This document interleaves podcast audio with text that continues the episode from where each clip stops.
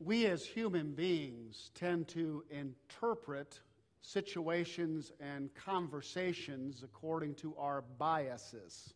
We all have them, whether they are gender biases or biases brought to us by experiences of life. We all tend to look at situations based on our perspective rather than sometimes the way it actually is. John called me the other night. He was at a car dealership buying a car. Uh, and he wanted me to come up and look at the car that he picked out.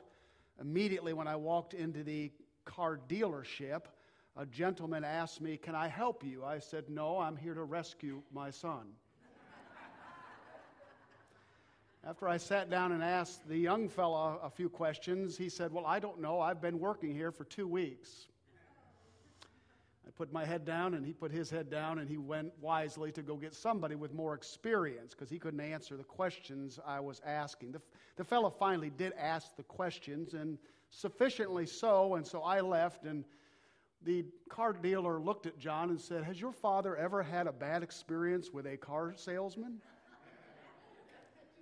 And I thought, Well, who hasn't had one? I'll never forget the time that Karen and I were surrounded by five or six car salesmen. And uh, in the midst of it, Karen said, You're lying. All of you are lying. and I, I thought, Don't say that. And all of a sudden, it occurred to me, She's right. They were lying. The stories were changing. And, but we all tend to do that, don't we? we? We listen to a conversation, we see a situation, and we tend to interpret it according to our biases. The uh, next picture I want to show you, I want you to react to. All the men in the congregation are thinking, that poor sap, I bet he wished he'd picked better. All the women in the congregation are thinking, that idiot probably just said something stupid to me, to her and deserves everything he's getting. Do you see how we interpret it according, in that case, to our gender bias or prejudice? When we come along to the conversations that Jesus has with the Pharisees, scribes, and religious leaders, we're going to have a number of them in the Gospel of John. We come to the end of another one where he says some very harsh things we tend to interpret that according to our bias of the nature within us, or at least not the nature because we have the divine nature, but sin within us. We, we say to Jesus, Yeah, go get them. You know, break their necks, tell them the truth, grind them in the dust, because it looks like that's what he's doing. Uh, it's like the scene that I saw going down Ricker Road a few days ago on my way home uh, there was a pit bull on top of one of those ugly ducks. The duck was desperately trying to get away. I thought, oh boy, your days are done. A few minutes, your neck will be snapped and probably be severed from your body. That's what we think about the conversation of Jesus with these Jews, these religious leaders. Like a pit bull on top of an ugly duck. Rip their heads off. Tell them the truth. Put them in their place. Grind them in the dust. Jesus has no intent or desire to do that in what he's sharing. In John 1:11 it says, "He came unto his own." Stop right there. He came to a rebellious Jewish leadership who he knew would reject him. But he came with compassion and love and a desire to reach them. Will he say hard things to them? Yes, he will. But in doing so, he shows the greatest amount of love and compassion. He came to his own. His own didn't receive him. Aren't you thankful that he came to you and I in our rebellion? Aren't you grateful that he didn't wasn't thrown off by our first rejection of him. And that he kept coming and kept coming. Aren't you grateful that he said some hard things to you? Aren't you grateful that some Christian said some hard things to you because they loved you? So I don't want you to interpret all these diatribes of Jesus, all these conversations with the Jews, as if it was a pit bull on an ugly duck. It's not that at all. Because he is going to call them hypocrites, he's going to call them whitewashed sepulchres. That's fascinating. That's, he's going to nail them to the. And, and, and, you know, in that stuff in us, we go, yeah, yeah, yeah. It's not that at all. Go to John, if you would, chapter 5, verse 41. Let's see the end of this discussion and let's put our thinking caps on. I'll be honest with you, I've never understood this part of the, the address. I think I have a little bit of a grasp on it now. Look at verse 41. He says to them, I do not receive glory from people. I do not need your applause. I don't want your applause. I'm not here to win an argument with you. I don't want to, because he could have. I mean, think of God arguing with man. He could tie them up in knots and spit them out. But I don't need, I don't want that. My goal is not to win an argument. My goal is not to twist you into the dust. My goal is not to get glory from you. I don't need that. So, this whole engagement is not about you applauding me. Because you can win a debate and lose the argument. He could have done that there. What he was after was not an intellectual assent to who he was, he was after their heart, he was after their life. He wanted them to come to him. Not because he won an argument, because he won their hearts. I do not need glory from, I don't receive glory from people. Verse 42. But I know, the old King James says, but I know you. I know that you do not have the love of God within you. you want to get somebody's attention? You want to get some religious leader's attention? You want to get some high profile rabbi's attention whose whole job is, is the address toward God and loving God with all their heart, mind, and soul. You want to get their attention? Look them straight in the eye and says, You do not have the love of God inside of you. David Augsburger wrote years ago a book called Caring Enough to Confront. This is the epitome of that. Now, who has the love of God in them naturally? No man. None of us do.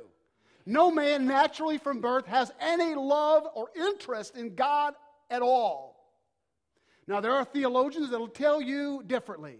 They'll tell you there's a little spark of interest in, in, the, in, a child when they're coming up. There's a little spark of interest in God. And yes, they're more open and innocent toward God, and you can lead them into the truth, but there's nothing naturally in the heart of man that has any interest in God. All we, like sheep, have gone astray, every one to his own path. There's nothing in us that seeks God. God had to seek first. So he's not telling these people anything that's not true of us. But it bites with them and it stings with them because that's their job to love God. And he says, Look, I, I know that you have no love and by the way, when Jesus says, I know you, he knows you. Oh, he, I don't know you, and you don't know me to the very core. We know things about each other, and, but he knows you. Uh, let, that, let that sink in. But I know you that you do not have the love of God within you. Notice, I have come in my Father's name and you don't receive me. If, if somebody else comes in their own name, those are the people that you'll receive. Now think about it. Think about it. Jesus says, I'm not coming in my, I'm coming in my Father's name. I'm coming not self seeking. There's nothing about the self in me that wants applause or glory. I'm seeking His will and His plan, and I'm coming in His name, not mine. Do you, uh, do, do you see how humanity doesn't get that? We get it when somebody wants glory for themselves. Why? Because we want glory for ourselves. Our whole basis is self. And so whenever somebody comes in self, we go, I get that. I understand that. I applaud that. It's part of human nature.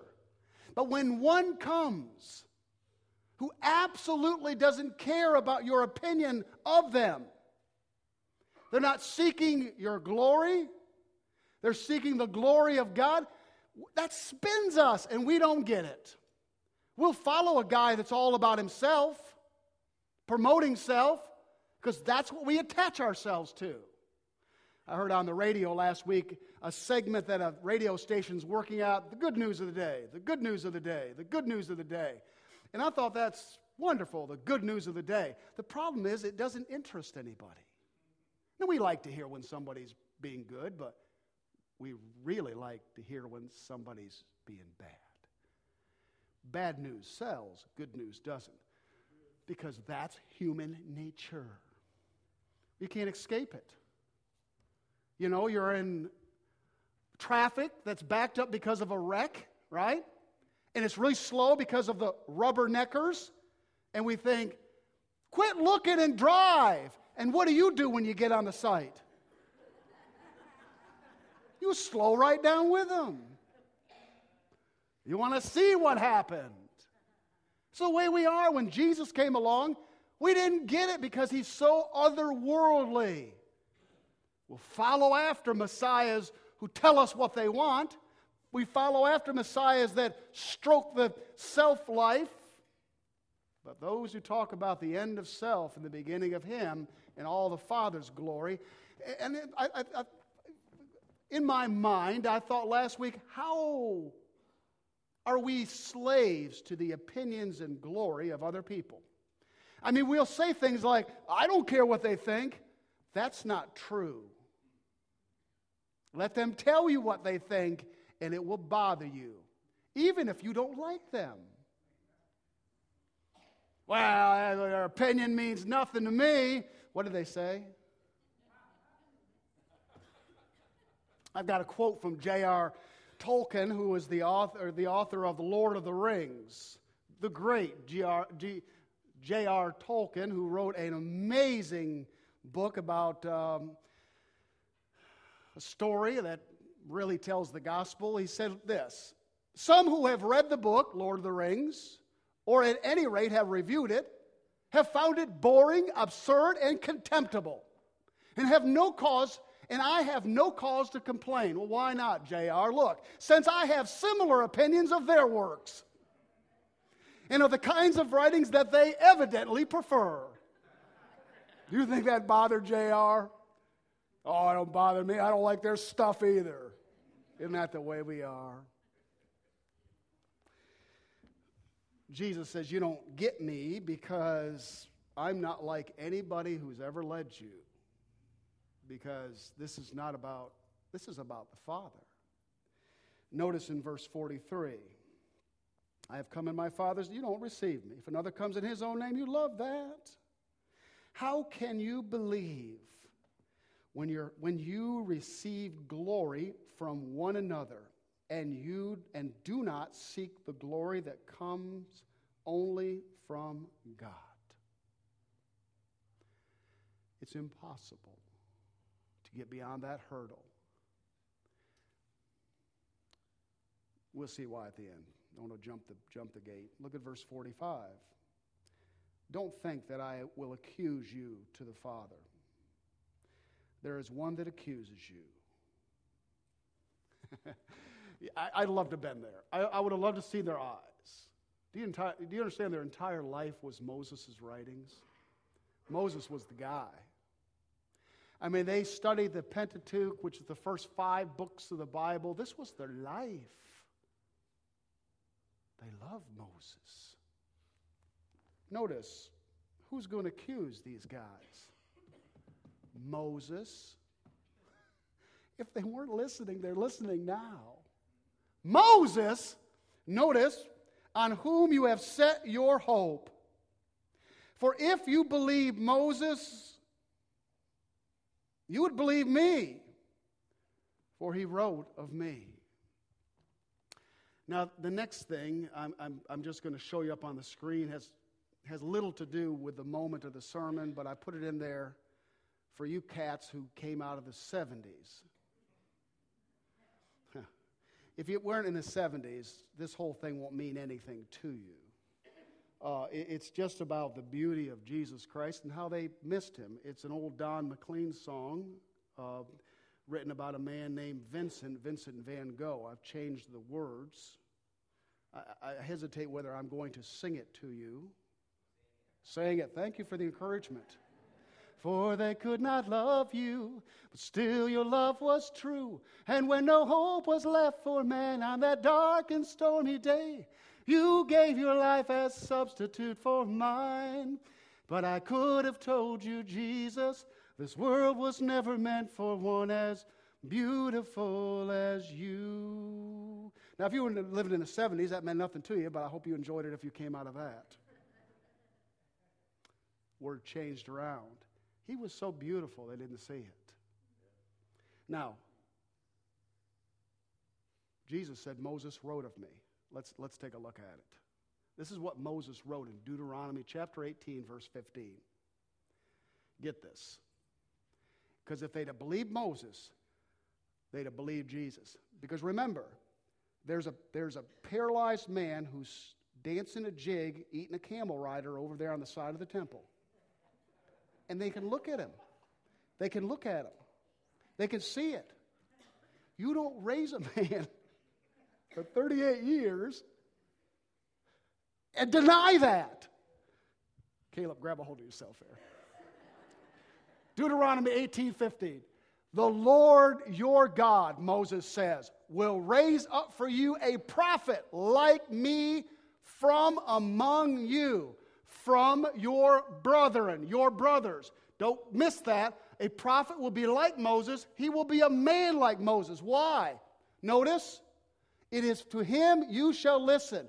Just as you desired the Lord your God at Horeb on the day of the assembly, when you said as a people, let me not hear again the voice of the Lord my God or see this great fire anymore, lest I die. God came down on the mountain. He got close to the people. They felt the heat in their face. They felt the glory. They were overwhelmed. And they said properly, Get away from us. In fact, God says, and the Lord said to me, They are right in what they have spoken. Because my presence is too much for humanity. It's overwhelming. The glory of God will wipe us all clean. Therefore, God will send a man among us. Notice what it says. They are right. I will raise up for them a prophet like you from among their brothers. And I will put my words in his mouth, and he, the servant, the prophet, shall speak to them all that I, God, command him. You see that? There's the promise. God will send a man among them to speak the very words of God Himself, Jesus Christ. And notice the rest of the verse, verse 19. And whosoever, whoever will not listen to my words, that he shall speak in my name, I myself will require it of him. Wow. There it is. Go on exegete that passage, you Jews, and then have the man stand right in front of you and you don't you don't believe Moses, you don't believe me. Wow. You don't think they knew that passage? You know, you can know the Bible and not know the author of the Bible. You can pick it apart, know it, and run circles around theologians, and you haven't got a clue of the life that it provides. The Bible is never meant to be an end in itself. It's meant to get us into the life of Jesus and keep us there. So, what do we give account to in the end of days? Notice it's the Word of God itself, it is something concrete that you can read. Look at the last verse, then we're done. But if you do not believe his writings, how will you believe my words? Tough stuff, isn't it? Tough stuff. I'll give you two things. I figure since it's daylight savings time and we're behind anyway, we'd catch up with one of the principles being gone. Make you feel better? Well, you always do three things, or you're going to get two things today. Okay? Number one idolatry, and I'd be careful how I chose the wording of this. Idolatry is not what keeps us away from God. idolatry is what people choose to keep themselves away from God. So I thought I'd bring a picture of idolatry in there. This is the idolatry of humanity. This is our idolatry. Uh, and I, I brought a picture of it. Would you like to see a picture framed out of idolatry? Some of you might be surprised. Would you like that? Okay, I, I brought a picture actually this morning. And I'd like to show it to you what idolatry actually looks like in a frame. You guys ready? I'll be ready for this.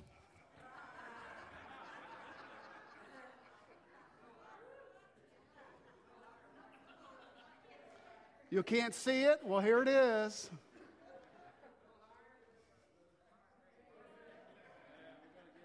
I want you to see, see how vain we are. We want to see ourselves in that. Proves my point, isn't it? You know why they didn't have the love of God in them? Because they had a love of self. You see, God goes on the throne and I go off. I love his ethical teachings. But don't come with me about being born again of the Spirit of God because I love me. I love self. And it is the number one sin. It, by the way, it's the sin that God hated in the Old Testament more than any. The reason the children of Israel went off into captivity to the Babylonians is because of idolatry. And after 70 years in captivity, that cured them of idolatry. Never did they do that again. God hates anything to be in his place, and we are all in his place. All of us. Well, it's a hard truth. Well, that's what Jesus said. The love of God is not in you. You can't be void. There has to be a love for something, and it's not the stuff you have, it's you. It's the stuff you have that makes me feel good, that I want. Idolatry creeps into the gospel when I say it has to do certain things for me. It has to make me happy, wealthy, healthy, and wise. It has to do all the things that I want it to do. Christianity has become a self serving, self centered religion. Jesus said, You have not the love of God in you. How can you believe? How can you follow somebody? Imagining living, living life whose only opinion you care about is God Almighty and where you follow him and follow him and follow him, and you could care less what happens to you.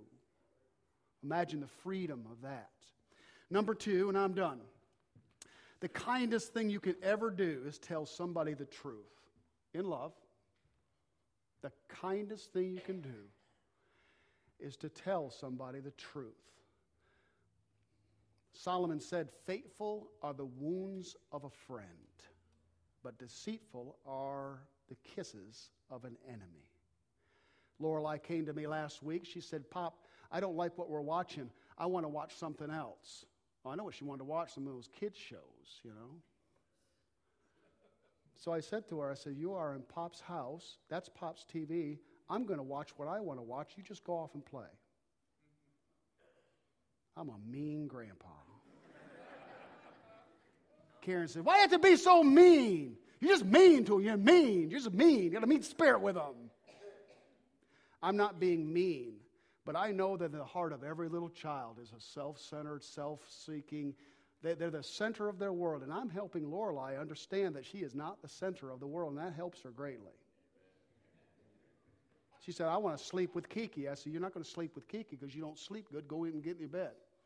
So the next morning, she woke up and she said this Papa, do you love me? That's called manipulation. it's naturally born into the heart of every woman. I mean, every woman and man.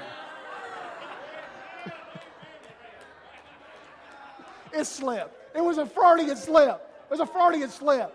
She said, Do you love me? I said, Yeah, I love you. Well, I want to sleep with Kiki. I said, It's not good for you to sleep with Kiki.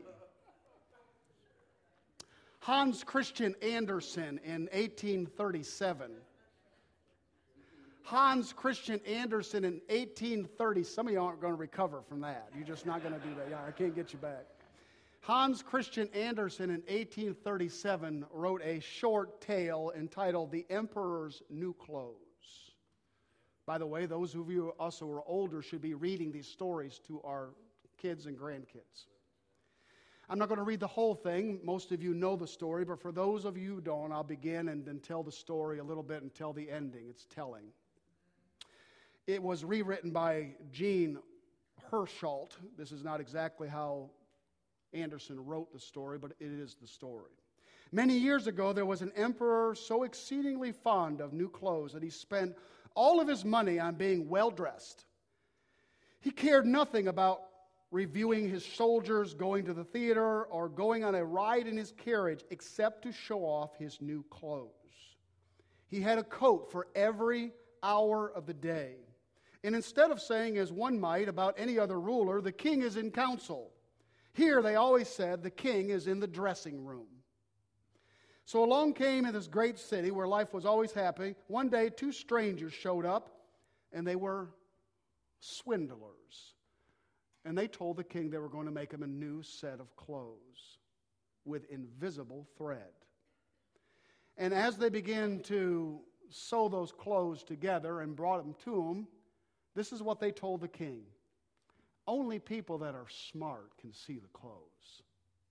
Only those people who are of station and position and intelligent can see these clothes. And so the day they brought the clothes, they began to put them on. But you who know the story know that there was nothing at all that they were putting on the king. And as he went on parade naked through the streets, let me read to you the end of the story.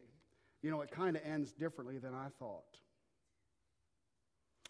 The swindlers at once asked for more money, more silk and gold thread, and went on the weaving but it all went into their pockets. Not a thread went into the looms.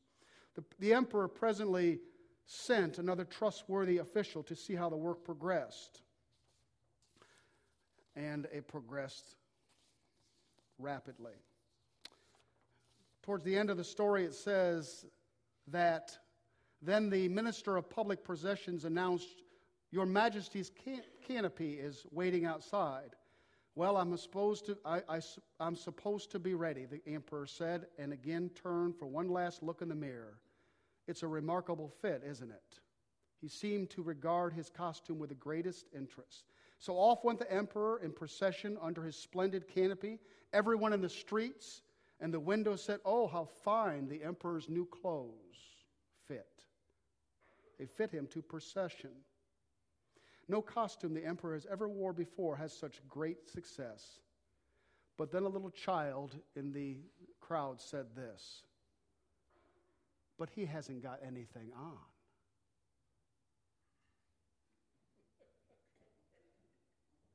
Did you ever hear such innocent prattle? said his father. But then the one person whispered to another what the child had said He hasn't got anything on. A child says he hasn't got anything on We get to the end of the story. But he hasn't got anything on. The whole town cried. Now, listen how the, the story ends.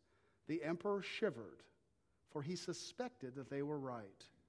But he thought, this procession has got to move on. So he walked more proudly than ever, as his noblemen held high the train that wasn't there at all.